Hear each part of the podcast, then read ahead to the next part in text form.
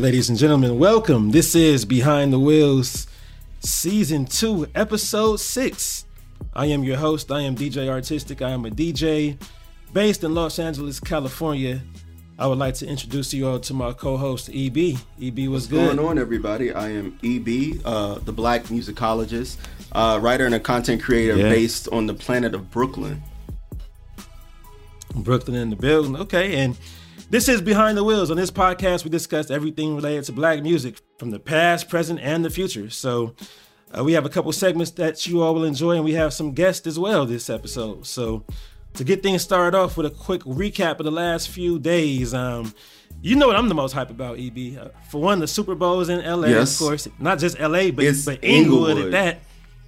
Inglewood, five minutes from the house. I, I could almost walk there, but it's too far to walk, but I could almost. We selling parking. You just sell some parking. That's it. Yeah, yeah. Park at my house, twenty dollars. You know, I'll give you some water just to you know take that little walk. But with that, we have the most West Coast uh, concert ever seen at any sporting event ever, and it's gonna be at the Super Bowl next year. We have Dre, we got Snoop, we got Kendrick, then we got the Queen, Mary J. Blige. Got the Queen. We got we got a little bit of Detroit in there. Yeah. We got Eminem. I, I didn't. Eminem there. This is it's crazy Yeah. because, like, who really think back to like Dre when he started, and think back to Snoop when he started? Like, who saw them? First of all, becoming Dre and Snoop that we know today, but doing the Super Bowl halftime Yeah. show with Mary J. Blige. I mean, think about it. Back then, 91, 92, 93 was Whitney and Michael Jackson and those types. Right. And there is so far from the Dre and Snoops where, where like Dre and Snoop, our parents didn't even care for them. They were just the thug rappers, Yep. the hood ones. Yep. So no, seeing them come to this level, yeah. hip hop. It really wasn't like you know they weren't noticing hip hop. Like yeah, Run DMC may have gotten the Super Bowl invite, but people like you know Possibly, people like yeah, Dre, people like Snoop, Yeah. even people like Biggie, Pac, they wasn't getting Super Bowl invites. Not at all. Like like you said, like LL Cool J did have the inauguration with uh with Bill. He had the FAMU sweater on. quick, quick little uh had to note that. But but yeah, so seeing that, I'm already hype about that. And I feel like however I can get there, if I have to sneak in, if I have to like wear a SoFi Stadium um, polo, if I have to put on some stilts and act like a football player to get in, whatever it takes, I'm I'm in there. yeah, I mean, look, That's gonna I'm just major. gonna act like I'm one of Dr. Dre kids and be like, my pops performing on the show, just let me in, and I'm Hey, good. you should be good with that. We're gonna see what happens. And I feel like I'm just trying to predict the set list. I feel like it's gonna be next episode, nothing but a G thing, drop it like it's hot. Eminem, of course, Lose, lose, yourself. yourself is gonna be on Forgot about Dre. For Mary, forgot about Dre. Oh yeah, Yeah. forgot about Dre. For Mary, definitely gonna be um, just fine. Just fine. I don't know why, but even even older white guys Everybody like loves that song. It's, gonna be that to me. family affair Yeah. because Dre produced Family it. Affair, Dre, So I, yeah. I'm sure they're gonna tie that in Yeah. there. I don't know what Em like. What else is Em gonna perform though? Like outside of like lose yourself. lose yourself. Beyond that, I'm trying to think too. I mean, because everything else is just too silly. Like I can't see him doing my name is Right. and He's not even the same so- artist anymore. I'm So like what? Like I'm I'm curious. Like maybe Yeah. they're just gonna do like like you know they'll do still. Um yeah. What is it? Not still Dre. I forgot, about, Dre. They'll do. He'll, Forgot he'll about do Dre. Forgot about Dre. Yeah. And Yeah, But what's he gonna do solo? That's not That's- like old Eminem because he's not even the same artist. it's it's some some of his recent stuff that we don't like, but they like. But they like. What I'm saying he had Um, some of those the last few years, so I think that might happen. Okay, so all right. that might be the case. So either So way, I'm- it. Yeah, so either way, I'm definitely hyped for that one. So that's definitely going to be huge. And um, along with that, uh, one of the, the most recent things coming up, since you all are listening to this show after the fact, uh, so I guess we can speak in, you know, past tense, I guess. So um, Big Daddy Kane and KRS-One just had their Verzuz a couple days ago. And with that, two 80s hip hop legends celebrated It's Always a Beautiful Thing. Now, me personally, I feel like I would have preferred seeing Rakim and KRS, but just from what I've heard, I think Rakim doesn't really want to get down that way. And uh, what, what do you think about that? I mean, I feel like that's I, I feel been the same. Honestly, Yeah. I could see Rakim and KRS or Rakim and Kane. Yeah, So it's, too, it's just that hard too. to imagine Kane and KRS One just because they had such different styles. I mean, That's, yeah, that's both my thing. both gifted, both talented, both pioneers, but their styles are so different, and I, it just Yeah. for whatever reason I can't hear it. But I'm pretty sure that you know it's celebrating '80s hip hop. So if nothing else, it's jams dropping all night, if nothing It's- else. It's definitely jams and it's a show. The good thing about Verzuz period is that basically every single time we watch it, it's always songs we forget. It doesn't matter how much we're a fan of that artist. Yep. Like even with Fat Joe, it's like Fat Joe got killed by Ja Rule, but even with him, I'm like, oh, he had a couple tracks that I kind of rock with. He did. He did. He had a couple, yeah, so- it always happens that way. So if nothing else, we gonna remember stuff that we forgot about that that might not even be streaming right now. Like I don't know. Yeah, they'll play some of that. Yeah, I'm looking forward to that period. So, so to uh, move on with that, our first segment is called the rewind segment, and with that, we love to give uh, give artists their flowers and celebrate those artists from the past that um, may or may not be heralded as much as the the legends that we always talk about. So, for this episode, EB, who would you like to highlight for your rewind segment?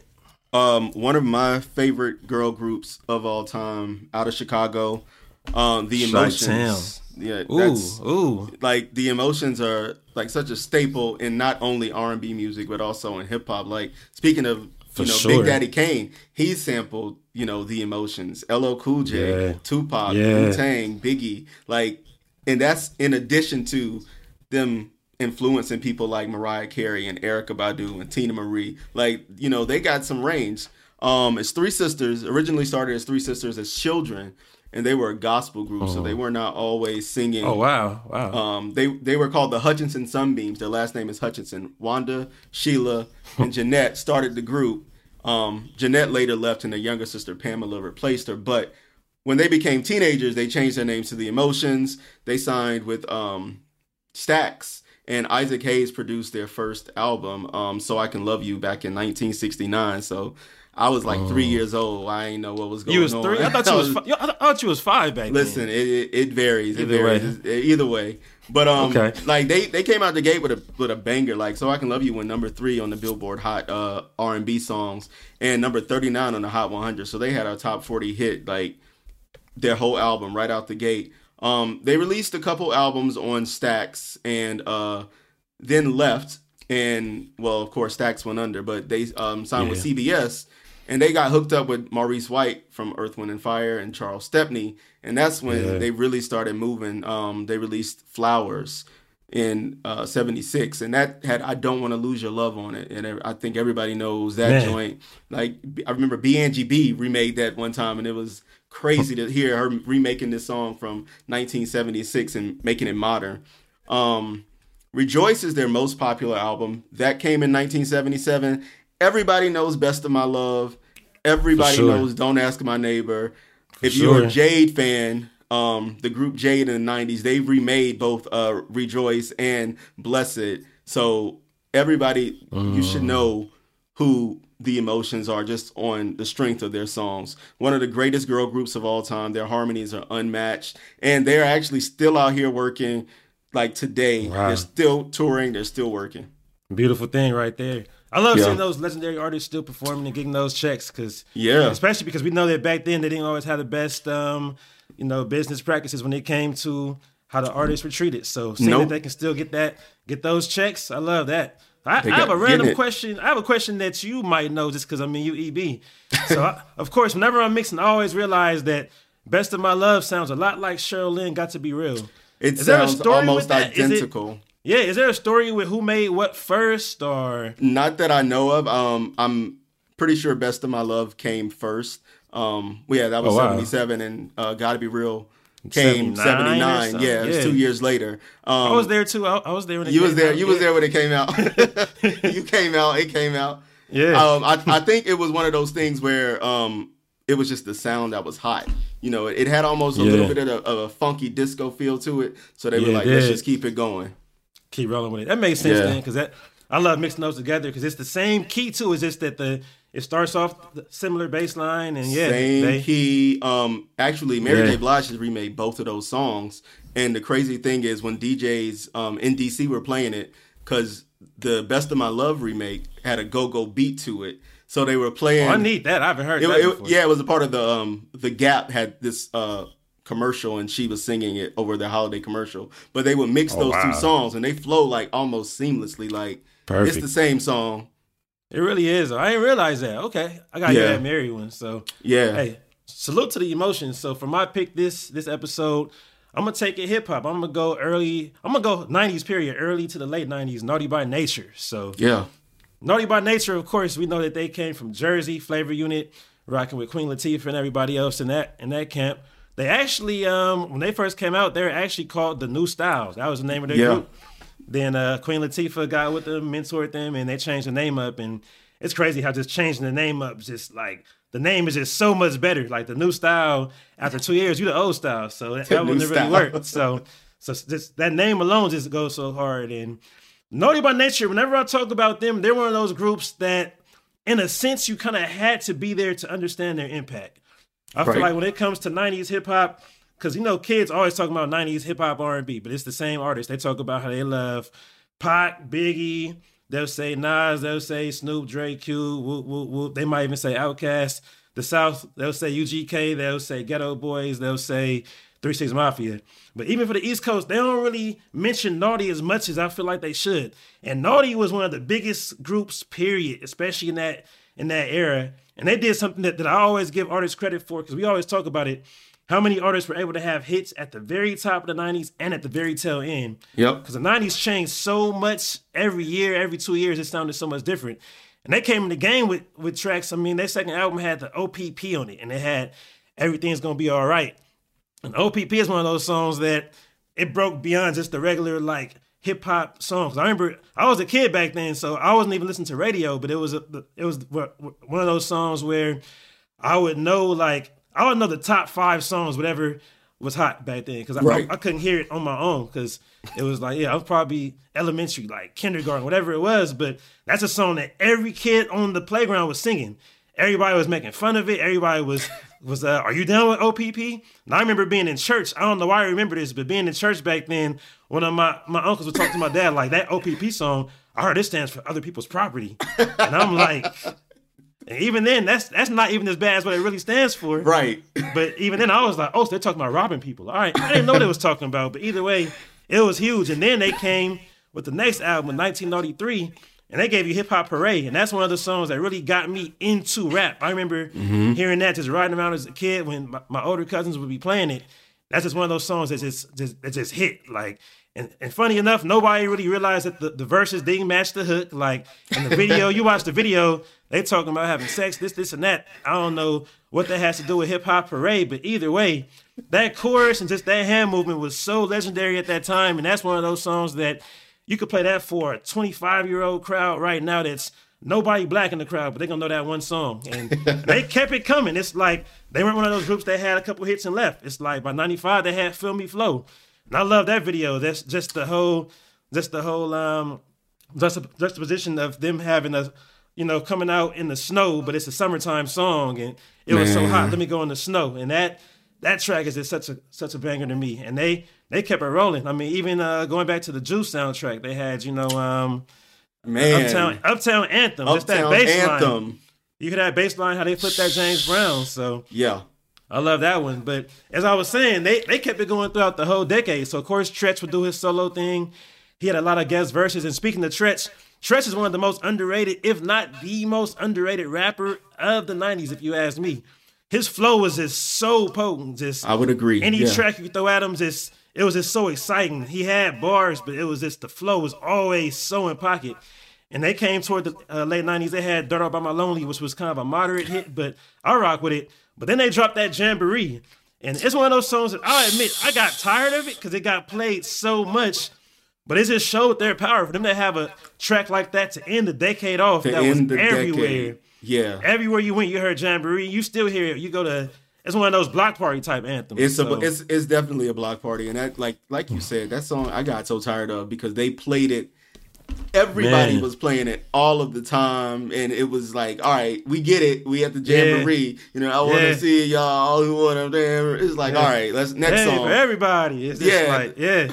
It, it was it was a jam though, for real, for real. it was So, a jam. I definitely rock with it. And just speaking of the of the, of the uh, artists individually, of course, I just talked about Treach. I'll say Vinny was definitely underrated too. Vinny was dope. He had that delivery, so it was where, Yeah. of course, Treach was the standout artist, but Vinny always held it down. There was not a single song where it's like, nah, Vinny shouldn't be on there. Like he always held his No. own. And then we talked about KG before. You highlighted KG before as a producer. Yeah.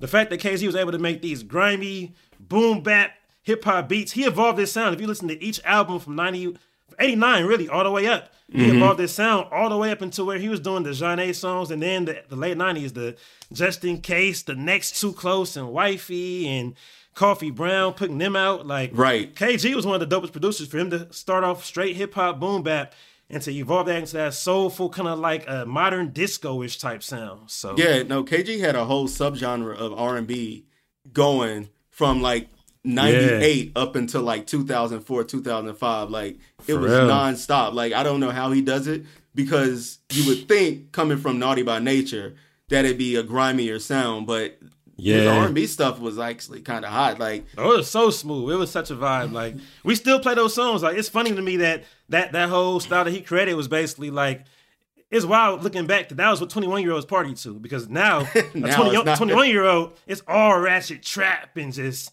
yeah, Pooh Shiesty in them. But back then, you 21 years old in the club two stepping. Like that's what they play at prime time at 12 o'clock at the club. so young uncle So, music. Yeah. Young uncle music. They, they start off as uncles. They're they're uncles at 25 years old. So so yeah, salute to Naughty by Nature for everything that they've done and um, I feel like they, they, they gotta get way more flowers overall. So Yeah, they so, deserve. for real, for real. So moving on to the fast forward segment. Uh, the fast forward, we like to highlight artists who are making an impact right now and have a lot of momentum at the time, or even low momentum, but we feel like they deserve to be heard. So, uh, for this episode, who would you like to pick for your fast forward? All right, so I got to connect it to my rewind. I'm going with YN Vaughn. Um, And Hmm. YN is actually the daughter of Wanda from The Emotions and uh, Oh, wow. Wayne Vaughn, um, who wrote uh, Let's Groove for Earth, Wind, and Fire. So that Earth, Wind, Really? and Fire connection that The Emotions had, it got Wanda a daughter. And now, you know, now YN is releasing her own music. But uh, she started as a poet, actually. So she released an album of poetry um, back in 2019, and then she released um, an EP with R and B. And earlier this month, she just released her first like full length album, and the emotions are actually on the album. Um, wow. She has her brother and her sister on the album. Like the whole family is talented. They all like sing or play an instrument. Um, YN's been low key for so long. I think everybody um, assumes that you know she's the daughter of somebody, and you know she just popped up. No, like she was touring with the Emotions live, taking over for whichever member was out sick. Like YN was doing mm, that. okay. She's worked with Dre.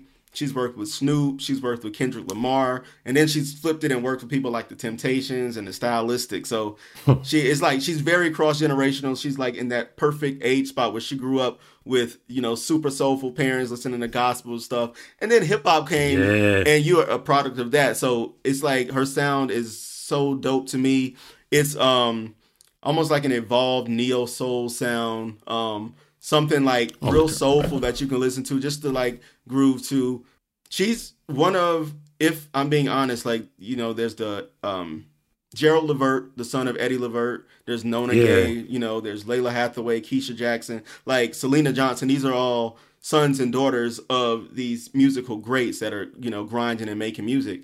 And YN is no different. Like she has her own lane and her own sound. So don't go into it expecting to hear the emotions. Like don't think you're gonna hear the best of my love. Even though there's one song called um I Want to Be Yours that they are featured on at the end. It's a great song. It mixes YN style and then the emotions coming at the end and it's almost like if they recorded a song for today back in the 70s is real hot. Oh wow. Yeah, it's real hot.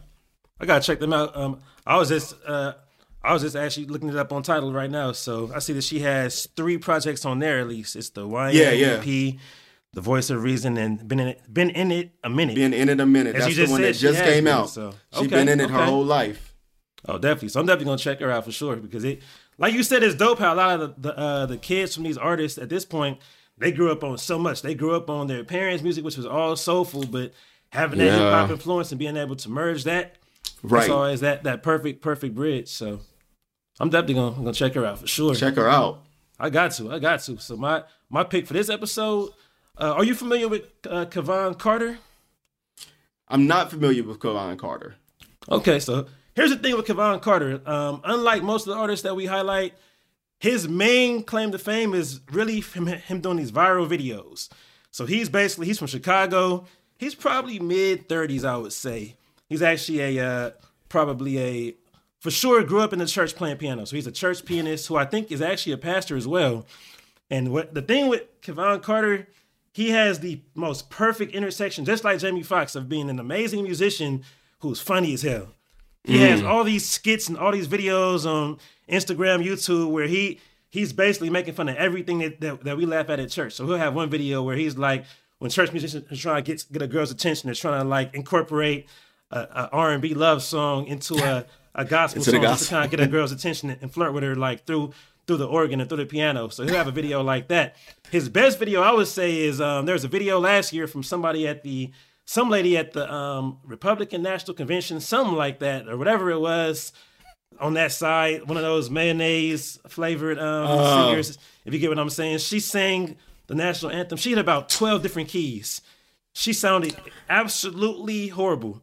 I know dude, exactly what you're talking about now. I, so this dude, Kevon Carter, yeah. Yeah. So he played the piano. He followed every single key change that she did. And like he followed it so perfectly. And he's ad libbing, like, yeah, go girl, girl, girl. He's like ad libbing it and just hyping it up. And this is one of the, the funniest but dopest things you can watch. Because if you're an action musician, you realize how hard it is to follow each and every chord change that she did because she was a horrible singer. She wasn't doing it to be to be dope. It was her just not being a good singer, and he followed every single thing. So he has all these videos that went viral for that.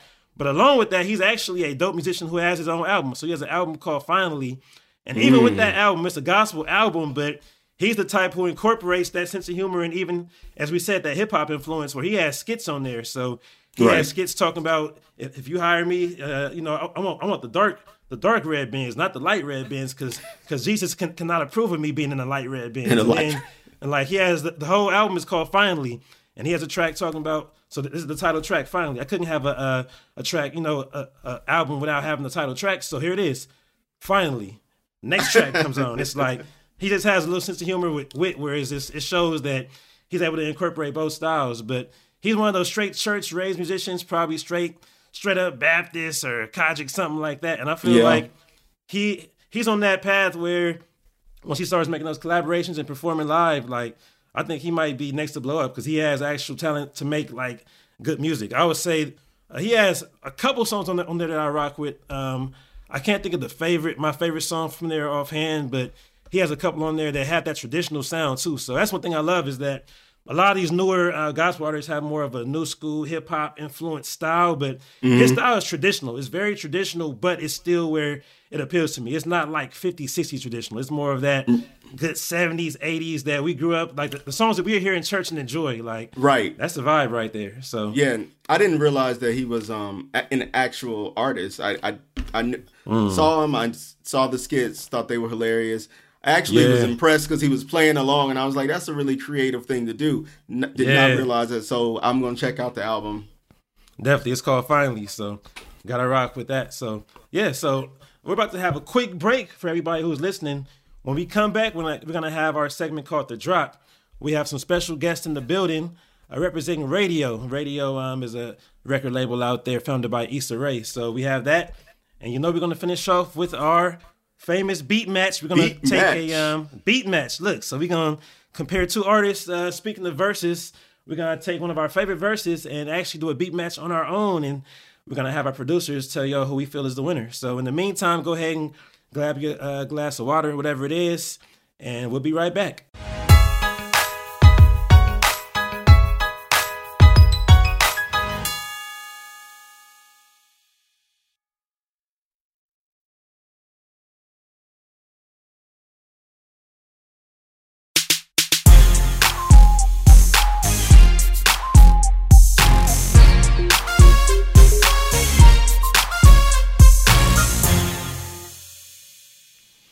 Welcome back, everyone. This is Behind the Wheels podcast once again. DJ Artistic and EB. So we have some special guests today. We have two guests who come from Issa Rae's Raedio record label. So we have Philippe and we have Morgan. So go ahead and introduce you all, uh, uh, yourselves to us. Let everybody know, you know, what you do exactly, and you know we can get into it. Uh, yeah, what's up, y'all? Uh, it's, it's P Philippe um, over here at Raedio um, official title VP of Music Supervision and Library at Raedio. So, helping out with any with all supervision on the shows uh, that we have in house and also externally, and then also responsible for you know making sure that our library is tight, um, that we have you know we use within in house as well as outsourced to like the third party shows and projects. And hey, y'all, I'm Mo. Um, I am the director of brand partnerships, events, and artist relations at Raedio. I like to do cool things with cool people. One thing we always talk about in this podcast, we're all about music. We're all about, of course, throwback music, but about, you know, the future as well. And we're always talking about everything from artist development now to just about the sound of music itself. And I would say, um, just to get everything started, What's one thing that you all look for when it comes to um, to to signing artists or to working with artists, like whether it's rap, whether it's R and B, or either even other uh, genres? Like, what is it that you all look for? Because I feel like a lot of us always, especially once you hit thirty, I feel like you just naturally like what you came up on, and it's always it could be harder to actually appreciate new styles and new sounds because it's so much different. And it, it could be a disconnect at times. But what would I? Uh, what would you all say that you actually look for when it comes to that? Somebody with something to say, you know? Um, and not necessarily because there's nothing new under the sun. It's just how you approach yeah. it, you know? Because, like, the things that they were talking about back then, they're still talking about to this day. It's just like, how do you how do you put it out into the world you know because like you don't want to hear the same thing with the same sound with everybody else like make make it sound new I mean, I say too, just heart and soul. I mean, one, there's just so much music today. So the folks that actually, you know, take the time to actually, you know, think about the why they do music, you know what I mean? Mm-hmm. Um, mm-hmm. And actually put that effort behind that why. I think, I mean, I, I, feel like those are the folks that you can, you know, you can see it in their work, you know? So definitely that heart and soul and like, in, and intention, and intention into the music.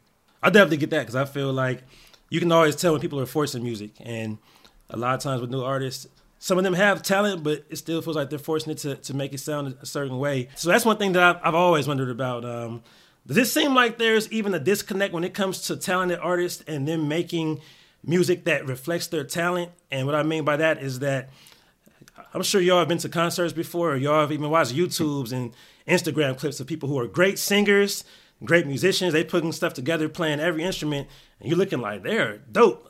But then once you actually hear their music that's put out, that's recorded, it's like it doesn't always hit the same way. So, right. is there something that that you all have even seen, or is there something that you feel could even bridge that disconnect at times? How honest can we be here on this podcast?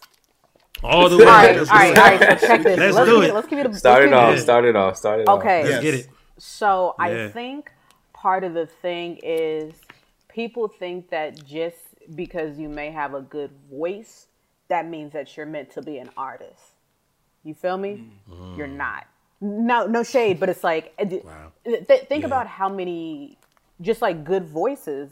Any any Sunday, you can go to any Baptist church on the corner this and find true. somebody blowing down. That doesn't mean they're meant to be an artist. You know, some are. Right. Some are, and unfortunately, they don't mm. make it to mm. that artist terrain. But like, some are not and a lot of people fail to realize like you got to have that it. It factor that, 100% that it. what makes an artist yeah. And if you don't have that it you are literally just another voice like cruise ships coffee coffee places like on the street you can walk down the street and hear good voices but like that it that that thing that makes people special that's like whoa what was that? It, it's like you have that it or you don't or if you do have that it and you don't realize it, it takes having the right team to help bring that it out of you. Right. You know? Yeah. Yeah.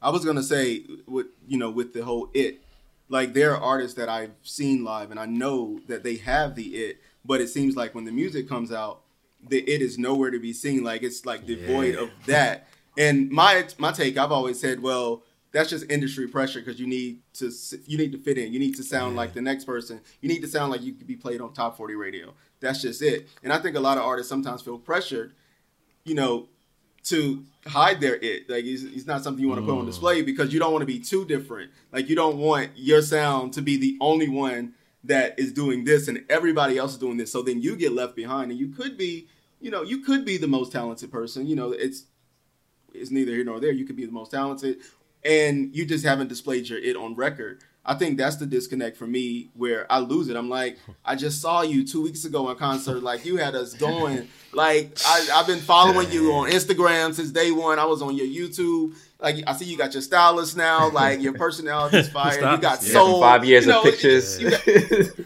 right. Yeah, you know, exactly. I, we, you know, we, we All followed you. We followed you, and now Yeah. your it is like it's gone. And I'm like, well, how do you lose it? Are you hiding it, or like you said, maybe you never had it, and we thought you had the. But you know what's interesting? Even with the it, because it, it, it, for me, I'm thinking about it in the in relation to like like the studio album, right? Like the process of that. Like even with it, it feels like to me is just really like in like intention and like discipline in to a certain degree because it's like because like even like to most point it's like you can find anyone who can like get off those one offs or just in that moment you know what i mean in a live performance but that studio is a discipline you know what i mean like when you think about the albums when you think mm. about re- like not just live performances but records and the folks the people that we look up to they were in those studios, you know, the midnight oil, you know what I mean, They're burning that midnight oil. They were there for, you know what I mean, like days upon, Yep. and that was a that's a discipline. Like, and and to most point, I don't think a lot of people,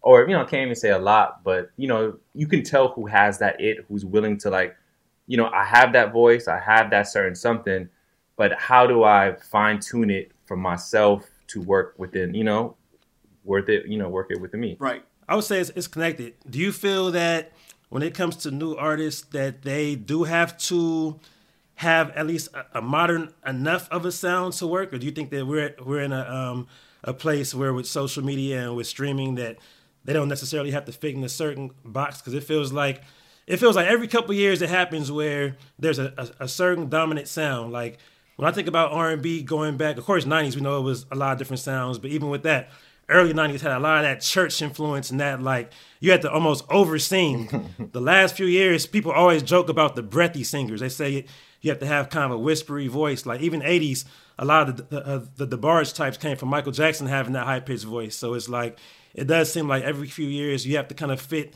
in one of the specific lanes. But at the same time, I think the last few years it's been a lot more, especially with R and B at least, a lot more different artists having different lanes. So do you still feel that they're that artists have to fit in, in where it's like I need the DJ Mustard single or I need to have this type of song to get to this lane, or is it where it's a little bit more wide see, open? And that you know what? Yeah. That's where people get shit Yeah. messed up, thinking I need to have Okay. Mm-hmm. this in order.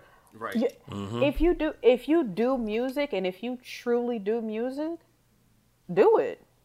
Like it, it shouldn't take. Oh, you know, unless I can get this writer, this produce, do it. Because before those writers and those producers were those people, what were they doing?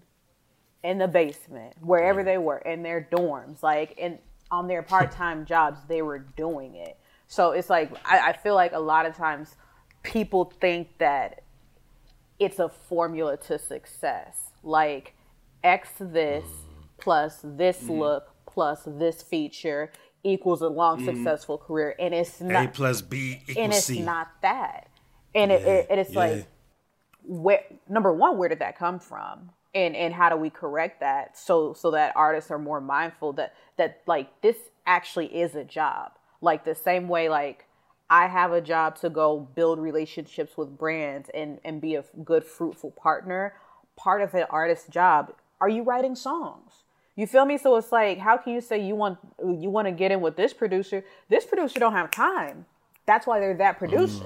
So you trying to lock in with them, you trying to meet with them, and you don't you don't even have a concept of how to work as an artist yet.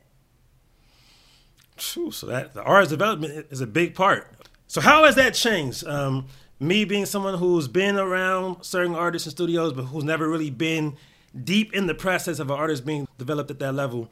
That's just one thing that you always hear on the surface is, is that that artists don't have the same development now, and I feel like we can see it hmm. because certain artists don't perform as well and they don't have the polish, even when it comes to just PR and just turning off their Twitter account sometimes. But it's like, is that actually true to you all? Do you feel that? Is it really a case of artists don't really have the same development, or is it just that we don't see it the same way because of it, it feels like an artist is big on Instagram one day and now they're on radio the next day, or how is it? How do you all see it from your angle? I mean, I think there. I mean, there, I think there are a couple, like a couple culprits in that situation because you know, I mean, I think, I mean, I think back to Mo's point about teams, like, you know, an artist sometimes, you know, they're just going to be tunnel vision as far as on their art and like, you know, getting a song done or getting something, you know, written.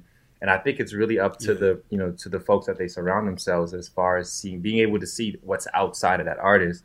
And so a lot of folks don't necessarily have, I think, just you know, the patience or, you know, the time really to just invest in that. Because again, that's a discipline.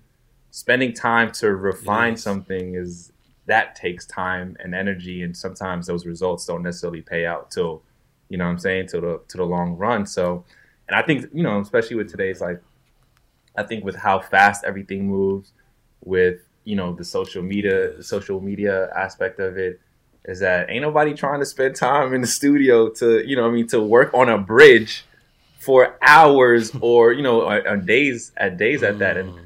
and you know that's also I mean you're working on a song but that's also a part of the artist development finding your voice over and over again and so I think you know with you know with music too today it's like I mean you can literally within like 10 minutes make a song. You know what I mean? Like I think with you know with today and just and then spend another ten minutes of putting it out into the world. So you know when you when you cut that's a crazy way to think of so you yeah. so I feel like with the payoff, you know, a lot of folks are just kind of looking again. I, and you know, for the most part, I can't even say that I'm you know I'm I'm bothered by it because you got to do what works best, you know, for you. So if you're trying to get a quick, you know, lick in the music, you know, situation, then that's what you're gonna have to do. But I do think yeah, the yeah, I think it's I think it's gonna be you know it's gonna be really more so on the people that the, the artists surround themselves to really, you know, what I mean, find that artist development, like care or or you know. I definitely, I definitely respect that for sure. So I feel like it is kind of an artist by artist thing, and that's I always tell people it's not just about talent, and you, you can tell because I mean working hard is a talent too. People don't get that. Facts. That's where yes. just like with sports, it might be two players who have similar talent. This one, A player A might have more talent than B, but if B works harder and knows what to work on and knows their strengths and focuses on it, so yeah.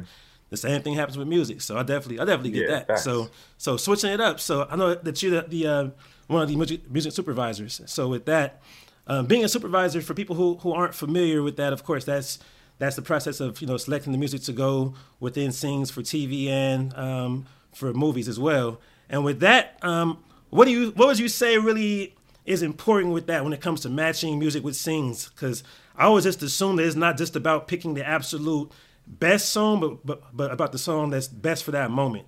Nah, I mean it's it's simple too. I mean, I, I mean, there's definitely, I mean, there's other parties because you gotta, you know, gotta talk to the di- you know director, you gotta talk to the producers, the studio. So there's definitely a lot of other folks involved. I mean, I, I think about it similar to you know an artist choosing like a single or their you know because sometimes you got to have to understand like there's a difference between what your favorite thing is versus what actually works you know what i mean in context and so i think yeah.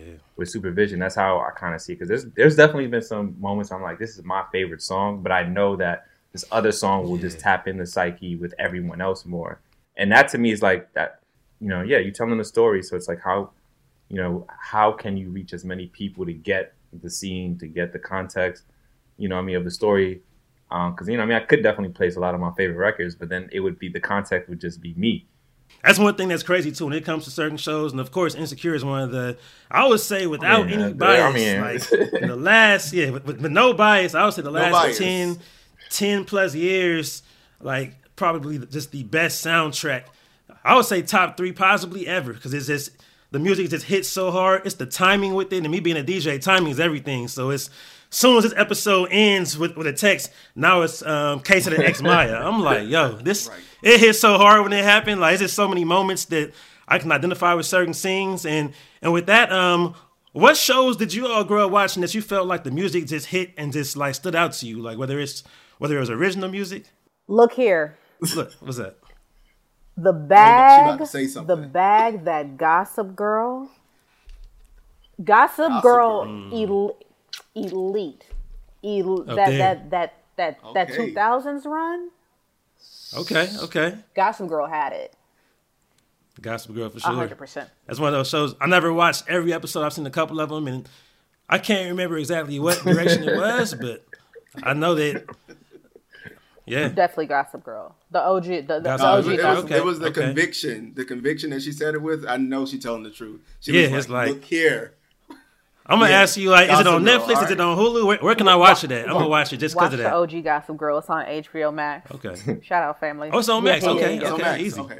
Easy plug, easy plug. Because I, whenever I think about certain shows, like it's certain shows that had original music and certain ones that just took other music. So of course we all love Fresh Prince. I love how they had those segues.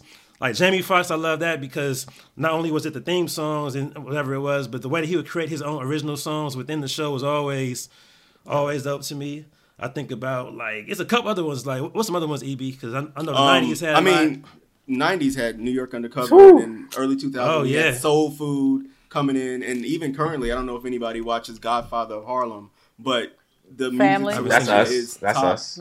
Top t- top tier top tier like it, and it's it's it's bridging like these generations it's bridging these different genres and every song hits for the moment and then you feel like whatever they're trying to portray in that scene you feel it so that's like one of my favorite current ones too Yeah. I'm debating about whether I should say mine out loud. Go ahead, but- go Hey, go ahead go ahead go ahead let us know go ahead with it. But nah, I mean, I definitely want. I, I mean, I'm gonna say One Tree Hill, like, because I, I, I mean, I feel like like similar to like Gossip Girl. I feel like that like that 2000s early just that alternative. yeah, like they just the OC Mm. One Tree Hill. See i'm trying to say the cw had the they had it on lock Yeah, CW. I mean Dawson's Creek. I mean, like they just had those type of shows that made it. There was just an era, I think, of those specific type of shows during that time period that they just went in on the on the on the mm-hmm. syncs. They just went and also on. Yeah, and also the music during that time period too. Like I love the music band. itself. I love the band. So like yeah that like tweenish, teenish drama with like the Yeah. bands, the alternative Yeah, magic. yeah. yeah. That that makes me re- uh, realize that um like is the game the reason that we don't have theme songs and even the game had one but it was so quick it was like five seconds because like most shows don't have You theme gotta songs blame the anymore like it's a You gotta blame the studios for that, man. studios really really I mean, Power. that's a studio thing Power does Power, have it yeah Power, Power. has a legendary Yeah. one yeah, Joe Thomas does his thing you yeah Tried to hit it with the switch and it, uh, Hey, what- uh, go back Yeah. That switch Take it up- back. yo, I remember that. I remember that day too. That's crazy. Yeah.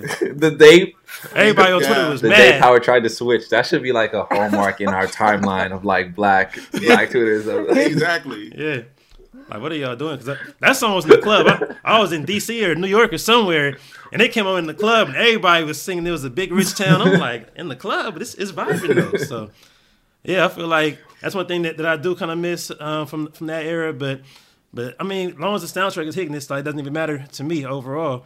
And uh, as far as so I, would- I would ask, we've been talking about R and B a lot. Uh, when it comes to hip hop, what do you feel about just the state of hip hop as far as the sound of hip hop and where it's going? Like, in my own personal opinion, personal opinion, I feel like it's just been it hasn't evolved too much the last few years. I feel like every once in a while we get certain songs that stand out, but I feel like the last six, seven years has been kind of the same trappish beats with the same triplet flow. That kind of Migos didn't invent it, but they get the credit the same way Diddy gets credit for the remix. And it's like I'm just curious, like, do y'all see any waves coming? Like, what do y'all even think might be next as far as just a a wave as far as the sound of hip hop? Man, I mean, it's there's a couple folks that I feel like that to me are like front runners. I don't know if they're gonna carry the sound, but I know they're gonna be at the very mm-hmm. least pioneers within their own world. Um, but I mean, I think about Baby Keem. Um, Keem, he's doing yeah. he's definitely doing shit differently. I'm, I don't know how many people are gonna follow that sort of like you know, you know what I'm saying like that execution. But I, someone who's doing something Yeah. different and keeping still keeping that caliber. Um, and you can, you know, I mean, you can say what you, you know, want as far as just like if we're talking about like like lyrical rappers or someone making like rap songs, you know. Um, Two different yeah, they're two different things. different, So for for sure. me, Keem is definitely carrying that, you know, that wave of like just pioneers just making like amazing rap songs, and he's no, he's still getting his bars off, but I don't know if people would consider him as like a lyrical rapper versus, you know, I get it. They, they wouldn't, but I mean, like, like, I was peeping. I was playing, um, not Range Brothers, but, but but the main one with him and Kendrick, the first Oh, one that they dropped with the video. Yeah, Family Ties, and even that because it's such a hype song. But I was listening, I'm like, yeah, she has he, bars he in be there. Bouncing. Like, he be yeah. bouncing, and and I think people Yeah. get like caught up in the bounce, but like when they slow down, they be mm. like, "Oh shit, he was actually, oh shit, he was getting his shit off right there." Yep. Yeah. That's how I felt with it. That's how I felt hearing it because it's dope to me. It feels like whenever Kendrick is, is, is with him, it's like they're like playful cousins almost. Because Kendrick on his own stuff is always so serious and focused, especially with like uh, To Pimp a Butterfly. But on there, he's just having fun. And even the whole like Top of the Morning, it was so stupid, but it was so perfectly catchy. Like when I first heard it, it was like, what is he doing? But then everybody kept saying it. Then you see memes. now it's in the club and we, we rocking to it. Yeah. Nah, I'm actually glad, actually happy to see like a like Kendrick having fun too. You know what I mean? Like I think that's that's just Yeah. Yeah, I think that's just like that definitely needed, yo, for sure. It definitely is. Like, who else do y'all like as far as the new artists? Because, like you said, it is a lot of new artists, and even on the lyrical side, we have the D Smokes, we have the Griselda, a lot of the new ones. Like Freddie is not new, but he's still like slowly breaking, getting bigger and bigger. But it is a lot of dope, uh, dope ones who are lyrical who probably will not cross over as much, but still, Does Blxst count as new? Blxst is doing his thing. He's new. Yeah, and Blxst has that kind of like. Do we call him a rapper or singer? Because he is See, that that- fine that's why I was line. huh? like, ah, but Yeah, yeah. But it's fire though. It, it's dope. Yeah. I mean, do you? I, Do, I think a rapper. You would say rap? Yeah. I mean, yeah. He has the. He's a singer with a rap cadence. yeah, I you feel know, it, like it gets you know it gets difficult because now it's like Yeah. that hybrid mix of It a is. singer and a rapper, and sometimes you you can hear them spitting bars, and other times sounds like they're trying to be a balladeer. So it's hard to pinpoint. Yeah. it. Yeah. because even like Ty I was about, Sign, I was feel about like, to say, yeah. would you consider Ty Yeah. uh, a rapper or a singer? Like I consider Ty a rapper too. Damn, I don't even I, I I, don't always even think I can't say, I mean, I yeah, I'll consider Ty a singer first. But I don't know if that's because of the the nature of the songs that he does. But I feel like I you know, It's tricky. It's where Ty is like he might be the most perfect halfway balance because I've heard him rap, especially if you know the the older LA stuff when he's rapping on songs like like this with YG. He's rapping, rapping on there, saying mm-hmm. hood stuff, but then he'll have a slow jam where he's singing, hitting runs and stuff. So he is that kind of perfect in between because like like Roddy is a rapper, but he's always using melody. It's rare that you're gonna hear Roddy without using some melody. Right.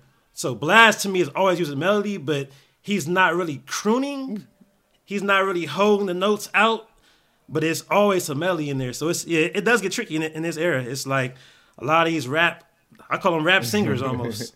I mean, but it's like it's like the Lauryn Hill thing. Like, do you consider Lauren to be a rapper or a singer? I mean, she does both incredibly well, but yeah, you know, at her at you know, for heart, I'm like, she's still an MC. She's a lyricist, like all day.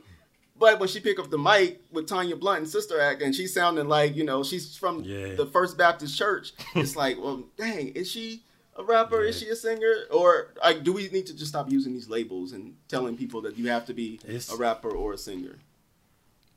At this point, that's how I feel sometimes. what would y'all say about that? Because I, cause I feel like one, one thing that I realized back in like like before before internet took over, we were still going to Best Buy, so we would see it was labels. It was the hip hop section, it was the R and B section, Right. And I would be confused sometimes seeing some.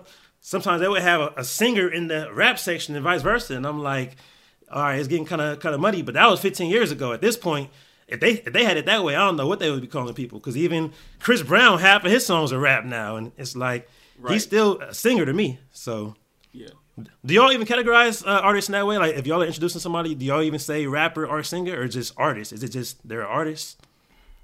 I mean, I feel like I still do, just because you know, what I mean, I, I'm, I think I'm always, I mean, I, I'm just a hip hop head, so I think I'm always gonna at least start with that, like, you know, what I'm saying, start of a reference, you know, so it's either R and B or, but I definitely can kind of see. I, mean, I was like thinking about it, like if Blxst, if if, if this, he was at Best Buy, I would assume Blxst would be under the Yeah. hip hop.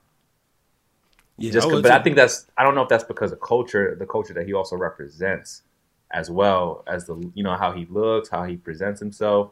You know if that you know if that's anything you know taken into consideration, but um, but yeah, I still think I, for me, I still personally like still kind of try to put people in like, all right, you going you know what I'm saying like you definitely I mean you're gonna be, do what you need to do, but from my frame of like context, I'm gonna Yeah. put you either like you gonna be a lyrical rapper for you know, or like a, like a hip hop artist that sings, or you're gonna be like a, a singer who gets bars off. Yeah, I see that. I would even say so. Speaking of that, like, you made me think like it's the production too, because Blxst production does feel more hip hop. So just the whole tempo of it. So yeah. So before we head out, um, uh, tell us about your artists. What artists do you all work with, and who do we have to look out for? Because we always all we're about is that that discovery and just looking for who's next. So who is it that you all are, um, you know, behind right now? Nita, Incognita. She's actually from South LA. Um, yeah, yeah. She, we're we're excited to to see uh, what she does. Incognita. Does she have any projects out or any songs that we could check out? She's been doing. Um, she did the short and sweet. Um, she had a series of like short and sweet videos um, and freestyles. I'll send those to you. Um, and also our young pop star, young Josh Levi, um, just dropped NASA. Really excited to see what he does. definitely. We we definitely. gonna we gonna work definitely him. gotta check We him gonna out. work him too. You got to. We gonna work them. We him. gonna work. them. Yeah, that's all you could do, and I, I'm definitely down for that. Whatever, whatever we could do, uh, just to to help support. Of course, we down for that. So, yeah. So before we head out, um, both of y'all tell us, uh, tell everyone your social media info and where they can find you at, and anything else that y'all have coming up that they can look forward to. I'm socially awkward, so my profile is private, and all I post is songs. I I'm, I'm you. really not that interesting, guys. Okay. I just post songs. Stop it, man. Stop. Y'all talking to the y'all talking to the goat right here, man. Stop it. Y'all talking to y'all talking She to over here goat. capping. Y'all talking to a goat here. All cap. Hey, We'll, we'll drop yours, P. He's the wavy one. He's a mixy one out of the two I am definitely not the mixy mixy one. I definitely. he be out there. Yeah, he, he's a mixy one. Nah, never, never, never mixy. I just like you know what I mean. Never mix. Never mixy. Never in, mixy. in the mix You know what I'm saying? bit. But I like to know what's going on. I like to know what's going on. Um, Yeah, as you should, as you should. um, though. but nah, uh, yeah, no, social media handle. I mean, only on the gram really. But um, I am Philippe was taken. Um, it's a long one, so I mean, I can give you the spelling of that. But um, yeah. but yeah, nah, some things to, to really look out for. I mean, we definitely got a, a couple things on our on our front. I mean, we got we got Insecure, the new season that's about to you know the the final Yeah. season. Um, Final season. Yeah. that's about to you know take place next week. Um, also, too, you mentioned Bel Air recently earlier, but we but we also Yeah. doing the supervision for that as well. So oh, for for the the, for the what? What do y'all it's a call it? 'Cause reboot. It's not really a It's a re- reboot. it's It- a reboot, or a reimagine Re, re, It's on- reimagining. reimagining. I like that word Reimagine, better. I like that word better. Okay, like that yeah, because somebody, somebody was saying it's a little bit Yeah. different. So okay, Yeah, yeah, okay. re- reimagining. So Oh, that's yeah, fire. That's fire. Um, yeah, rap shit. Um, another, you know, another show from, you know, uh, just another show from from Issa after, um, you know, after the Insecure series. I don't know. Is that is that it, Mo? We got Mo. Um, that's uh, yeah. We just got work. We got work. We we got a bunch of work. Oh, P work. P Gotta P work. Valley uh, season season two. What else? What what? oh, P Valley yeah, too. What, Oh, what else is uh we got coming back next year too? okay. We we have a bunch of stuff. Follow uh the Raedio. Yeah. You'll know there what all we have going on on our Raedio socials. For sure. For sure. Yeah. How do you spell it? Is the R A E D I O correct? Yep. yes, Yep. yes. Yeah. R A E Okay, okay. like our Queen Hefe. Um, D I O. Yeah. Gotcha. Okay. I look forward to all those shows that y'all mentioned too. So I'm I'm ready for it. I want to ask y'all for some spoilers on Insecure, but I'm, I'm gonna be patient. I'm gonna chill, Chill, out chill, because I want to know. Chill, chill, chill. chill. I know, I know. I'm gonna, I'm gonna relax. Yeah. I, You got a week. You got a week. You got a week. You got a week. I know. got a I'm gonna I'm gonna be patient with it. I'm gonna Put, be the- patient put with this it. on socials and get us dismissed. I already know how it is. I, I know. spoilers, y'all. exactly. I, I know. I ain't asking no questions. I ain't getting y'all in no trouble. I'm not gonna do it. So, no, I appreciate y'all a whole lot for coming on, and I know y'all have a lot that y'all working on. So, salute to all the work that y'all are doing, appreciate and whatever we can do to help y'all out and support. I'm definitely down for that. Likewise, So, man. Definitely. Yeah, no, I appreciate you too, bro. Uh, already a fan. Uh, you know, what I'm saying, you know, I me the name, the name artistic. You know what I'm saying? So Oh, appreciate you. Been- Okay, no, thank you for that Yeah. all day, all day. Been a fan. Been Yeah, a thank fan. you. I appreciate y'all for coming on, and y'all have a good All right. one. Thank you. All right, ladies and gentlemen, we have reached that time. So it's time for our segment called the Beat Match. In this segment, we always like to take two different artists, producers, albums, songs, decades, whatever it may be, and uh, compare them in a battle. Uh, me and EB pick sides, and then we have our producers, the lady and Melissa, you know, uh, let everyone know who they feel um, is the victor. And you know, the last couple episodes, there's been a lot of ties. I did win the last one, but we had a lot of ties. There's been a lot of close ones lately. So, in this episode, this is what we're gonna do. We're gonna take it back. So, one of our favorite Verzuz episodes, of course, that we all saw, legendary for the wrong reasons and the right reasons, was Babyface and Teddy Riley. So, of course, we know that now Teddy Riley is slang for internet connectivity issues, but with that said, a lot of us still do love to debate like who, who do we feel is the better, whether it's artist, but mainly producer and or songwriter. So with this one, EB, um, if you had to pick between Babyface and Teddy Riley, who would you roll with? It's it's tough, um, like really really tough. But I gotta roll with Babyface. Okay, and I guess I'll say Babyface in L.A. You can count L.A. if, if needed. yeah, if know? needed. So yeah, yeah and even Daryl, Daryl Simmons. But either way, either way. Um, so with that, I mean, I've always been Team Teddy. Anybody who knows me knows I'm I'm Team Dum Dum Dad. so you know that's what that's what it is. So oh, so man. with that, um, we'll each have three minutes to uh, discuss our case. We get two rebuttals, and then we pass it to our producers. So EB, as my uh, co-host, I will let you go ahead and explain your case. What do you feel puts Babyface ahead of Mr. Uh, Riley? Um overall, I just think Babyface is a more knowledgeable musician.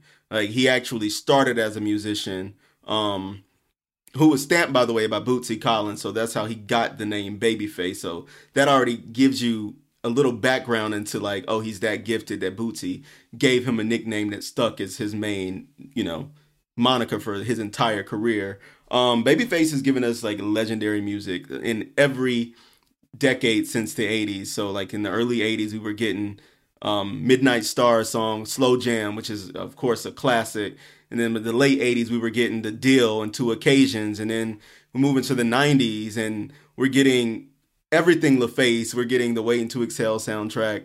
we move into the 2000s, and we're getting him collaborating with more people. He's working with Michael Bolton. He's working with the Backstreet Boys. He's working with Lil Wayne. It's like such a wide variety of artists that he would work with. Like I don't know many people who could work with somebody like a Mary J. Blige and a Bruno Mars, and then turn around and work with like the Whispers. Like it just like you had to be alive and and really put in the work for decades to do that. Um, Babyface, again, LaFace Records.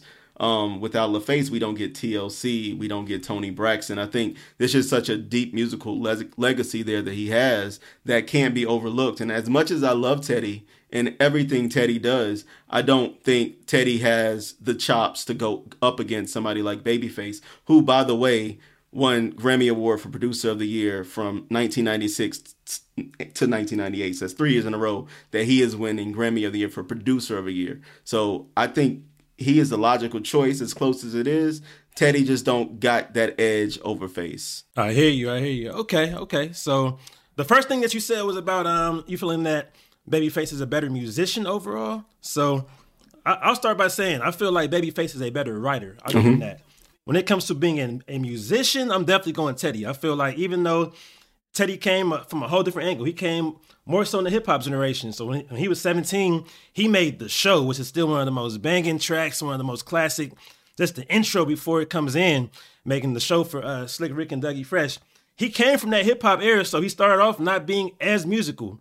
But he learned quick, quick, quick. And then by 87, he's giving us that classic Keith Sweat that make it last forever, the whole album. So that's the, the fast paced tracks, the I Want Her, the club tracks with the slow jams, the right and the wrong way, the Make It Last Forever title track itself, along with making, you know, Johnny Kemp, uh, you know, just got paid. And with that, Teddy credit a whole entire subgenre, which is something that barely anybody can say. I feel like even since then, we've had subgenres that we kind of classify. We might say G Funk, but I can't say Drake credit G Funk. I can't say that Lil Jon or even you can say Three Six, the you know prototype art, you know artist for crunk and R trap. But e- either way, you wouldn't really say that they created that like in the in the sense that uh, Teddy Riley did. So Teddy created a whole subgenre where he merged that hip hop that he grew up on initially with that R&B that he did, you know, R&B funk and soul that he also grew up on. And with that,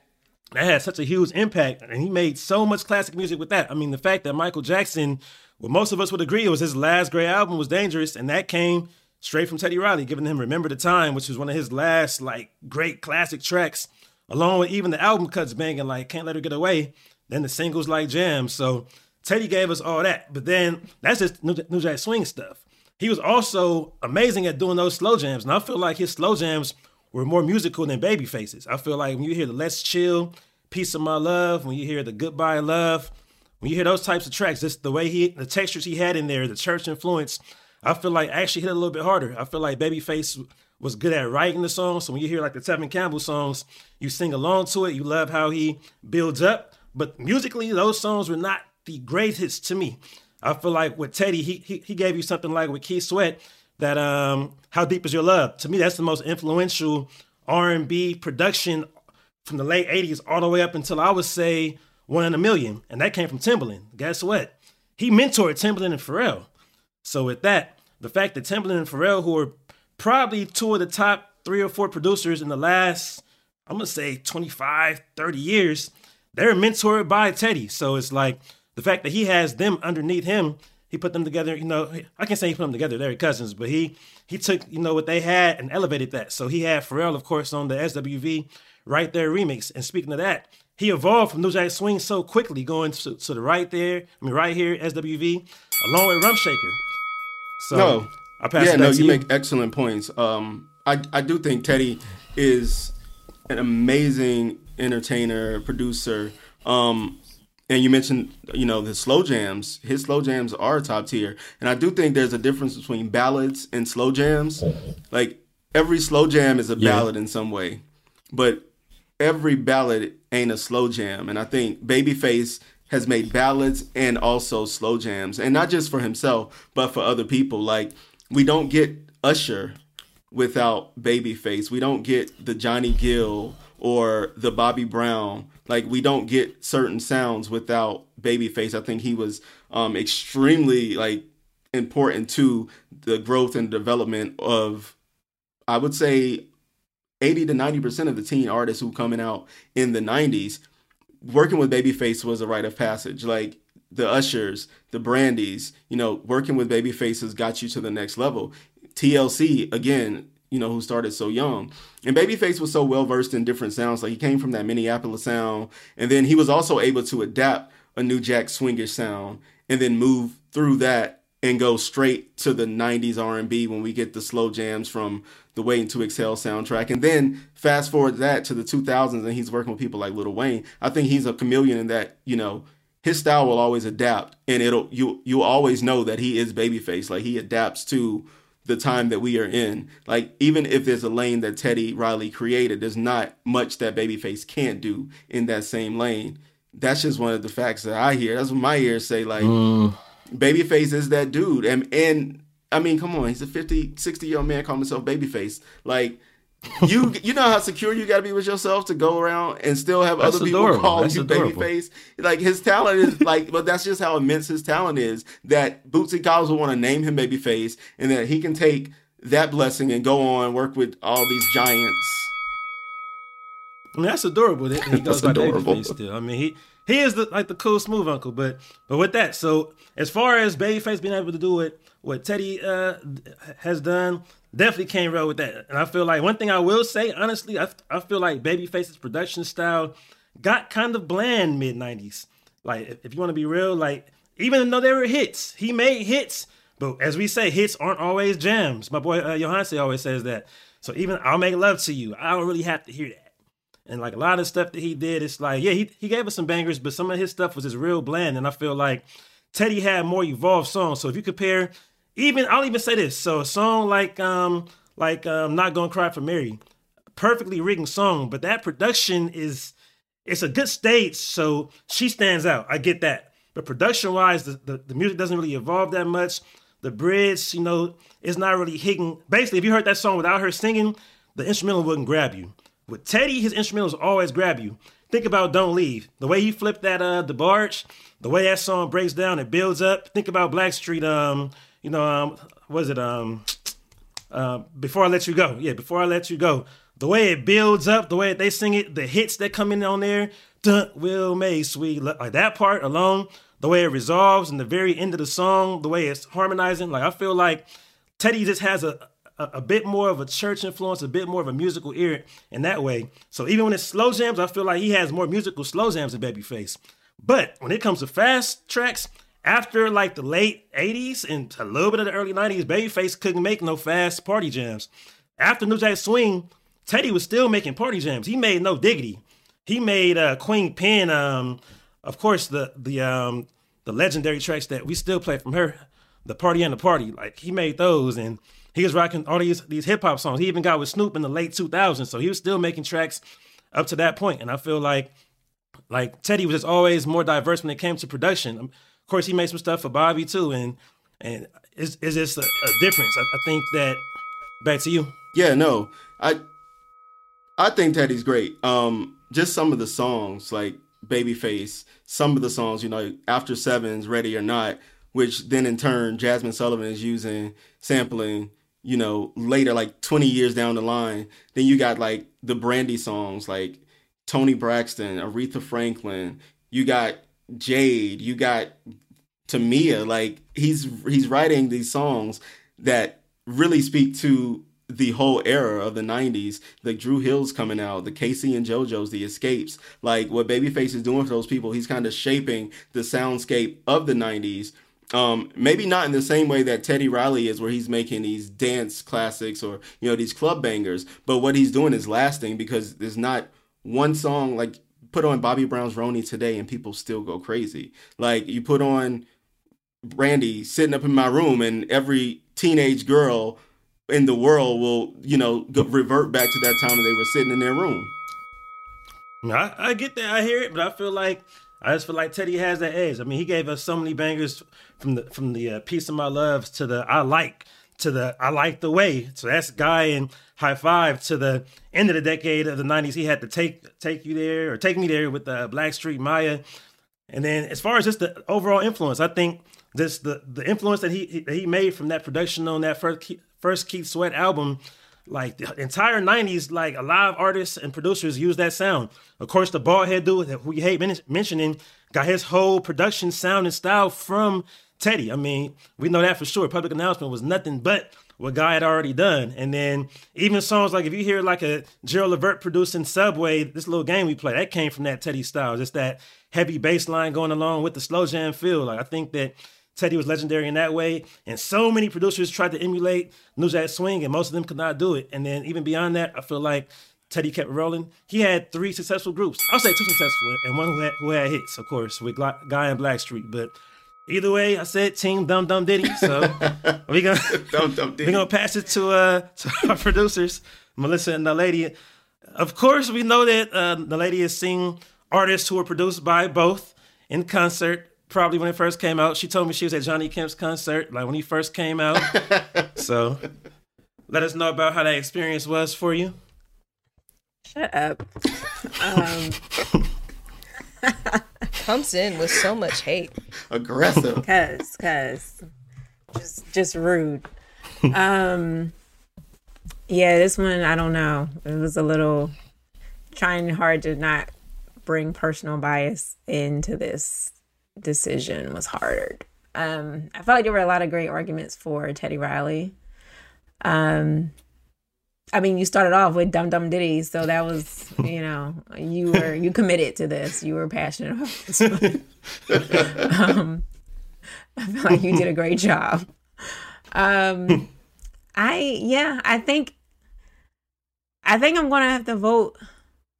Uh, I don't know.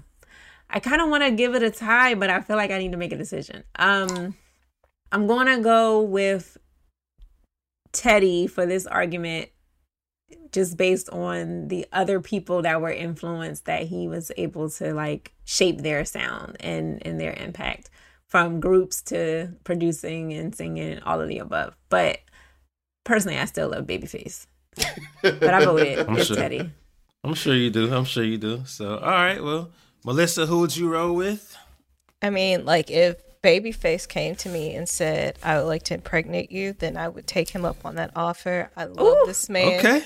I've loved him so All long. right. Okay. Um, and so uh, I had a little bias coming into this. Um, Wow. Whip Appeal just does something to me. Um, he also Mm. um, produced what I think is the greatest soundtrack ever, but you didn't bring it up. So Right. Wait until it's out? I mean, he Yes. I said did. sitting up in my room. I did. No, I, it. I, up in I my brought up the soundtrack.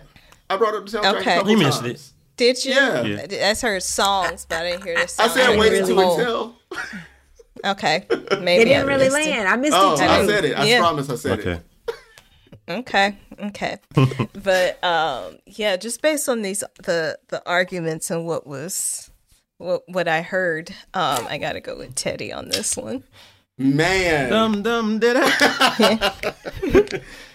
ain't that about a? All right, all right.